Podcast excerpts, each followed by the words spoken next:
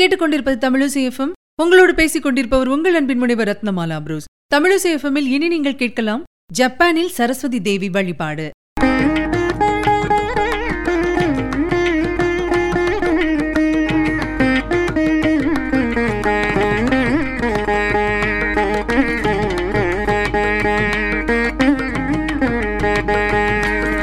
நம்முடைய மகான்கள் அளித்த ஆன்மீக உபதேசங்கள் எல்லாமே கடல் கடந்து சென்று மற்ற நாட்டு மக்களையும் கவர்ந்தது உங்களுக்கு எல்லாம் தெரிஞ்ச விஷயம்தான். இந்தியாவின் ஆன்மீக கருத்துக்களை மற்ற நாடுகள் பின்பற்றும் போது நம்முடைய வழிபாட்டு முறைகளையும் சடங்குகளையும் அவர்களும் நடைமுறைப்படுத்தி வழிபாடு செய்திருக்கின்றார்கள். குறிப்பாக நம்முடைய கல்வி கடவுளான சரஸ்வதி தேவியை ஜப்பானியர்கள் அவர்களுடைய கல்வி கடவுளாக வழிபட்டு வருவது மிகப்பெரிய ஆச்சரியம்.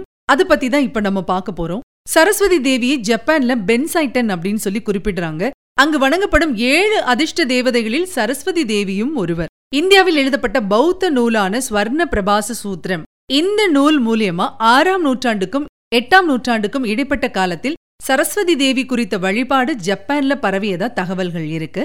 அந்த சூத்திரத்தில் சரஸ்வதி தேவி பற்றி விசேஷமாக குறிப்பிடப்பட்டுள்ளது. ஜப்பான் நாட்டு வரலாறு மற்றும் புராணங்கள் படி பார்த்தோம் அப்படின்னா சூரிய குலத்தில் தோன்றிய யமாட்டோ வம்ச சக்கரவர்த்திகள் ஜப்பானை ஒரே நாடாக ஆட்சி பண்ணியிருந்திருக்காங்க. இவங்க காலத்துல தான் முன்னோர் வழிபாடுகள் இயற்கை வழிபாடுகள் சடங்குகள் எல்லாமே அதிகமா இருந்திருக்கு. ஷிண்டோ மதமும் புத்த மதமும் பரவி இருந்திருக்கு. இந்த இரண்டு மதங்களுமே இந்தியாவில் இருந்து வந்த துறவிகளால் ஜப்பான் நாட்டுல அறிமுகப்படுத்தப்பட்டிருக்கு அப்படின்னு சொல்லி அவங்களுடைய நாட்டு ஆன்மீக இலக்கியங்கள்ல குறிப்புகள் இருக்கு.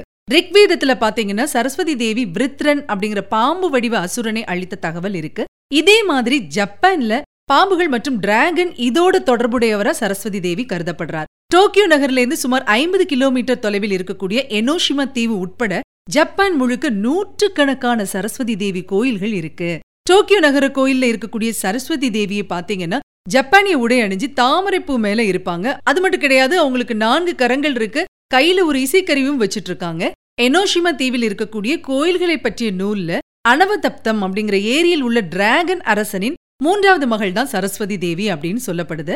ஜப்பானிய மொழியில பாத்தீங்கன்னா பென்தென் அப்படிங்கிறது வந்து பிரம்மாவை குறிக்கும். பென்சைட்டன் அப்படிங்கிற சரஸ்வதி தேவி சக்தி பெற்ற தெய்வமாகவும் ஜப்பானையே காக்கும் தெய்வமாகவும் கருதப்படுறாங்க. இதுக்கு காரணம் என்ன அப்படின்னு பாத்தீங்கன்னா ஜப்பான் நீரால் சூழப்பட்ட தீவா இருக்கு. இதை காக்கிறதுக்கு நீரோடு தொடர்புடைய சரஸ்வதி தேவி துணை நிற்பதாக அவங்களுக்கு ஒரு நம்பிக்கை.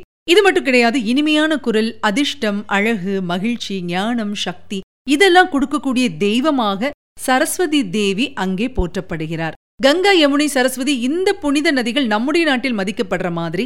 ஜப்பான்ல பாத்தீங்கன்னா நீர்நிலைகளையும் குளங்களையும் சரஸ்வதி தேவியா நினைச்சுதான் வணங்குறாங்க. ஜப்பான் மீனவர்கள் பாத்தீங்கன்னா கடலுக்கு மீன் பிடிக்க போகும்போது பென்செட்டனை வணங்கினதுக்கு அப்புறமா தான் அவங்க அந்த தொழிலுக்கு புறப்படுறாங்க. அங்கே இருக்கக்கூடிய பிள்ளையாரு ஷோட்டன் அப்படின்னும் கருடனை கருரா அப்படின்னும் அழைக்கிறாங்க. இன்னும் வாயு வருணன் உள்ளிட்ட தேவர்களுக்கும் ஜப்பான்ல சிலைகள் இருக்கு. கல்வி கடவுளான சரஸ்வதி தேவியை பாத்தீங்கன்னா புத்த மதத்துல ஞானம் கொடுக்கக்கூடிய பெண் தெய்வமா வழிபடப்படுறாங்க. இந்தியால இருந்து ஜப்பானுக்கு கொண்டு செல்லப்பட்ட சரஸ்வதி தேவி வழிபாட்டை இன்னைக்கும் அங்க இருக்கக்கூடிய மக்கள் கடைபிடிச்சிட்டு வராங்க. நம்முடைய நாட்டின் சரஸ்வதி தேவி கையில வீணை வச்சிருக்கிற மாதிரி ஜப்பானிய பென்சைட்டனும் தந்திகள் கொண்ட இசைக்கருவியை வச்சிருக்காங்க. அந்த நாட்டு மக்கள் அவங்களோட பிள்ளைங்க கல்வி கலைகள்ல சிறக்கவும் முக்கிய தேர்வுகளில் வெற்றி பெறவும் சரஸ்வதி தேவி கோயிலுக்கு போய் வழிபடுறாங்க. ஜப்பான் பாரம்பரிய விழாக்கள்ல பென்சைட்டன் தெய்வத்திற்கு சிறப்பு பூஜைகளை செஞ்சு வழிபடுறாங்க. கொல்கட்டா நகர்ல இருக்கக்கூடிய இந்திய அருங்காட்சியகத்துல ஜப்பானில் இந்து கடவுள் வழிபாடு தொடர்பான புகைப்படங்கள் நிறைய வைக்கப்பட்டிருக்கு அப்படிங்கிறது குறிப்பிடத்தக்கது. ரொம்ப ரொம்ப ஆச்சரியமான விஷயம். அதே நேரத்துல நாம் எல்லோரும் பெருமைப்பட வேண்டிய விஷயம் நம்முடைய ஞான தெய்வமாகிய சரஸ்வதி தேவி உலகெல்லாம் வழிபடப்படுறாங்க அப்படிங்கிறது நமக்கெல்லாம் பெருமைதான் இல்லையா? சரஸ்வதி தேவியை வணங்குவோம் கலைகள் பல பெற்று சிறந்து விளங்குவோம். தொடர்ந்து இது உங்கள் தமிழசேஃபம் இது எட்டு திக்கும் எதிரொலிக்கட்டும்.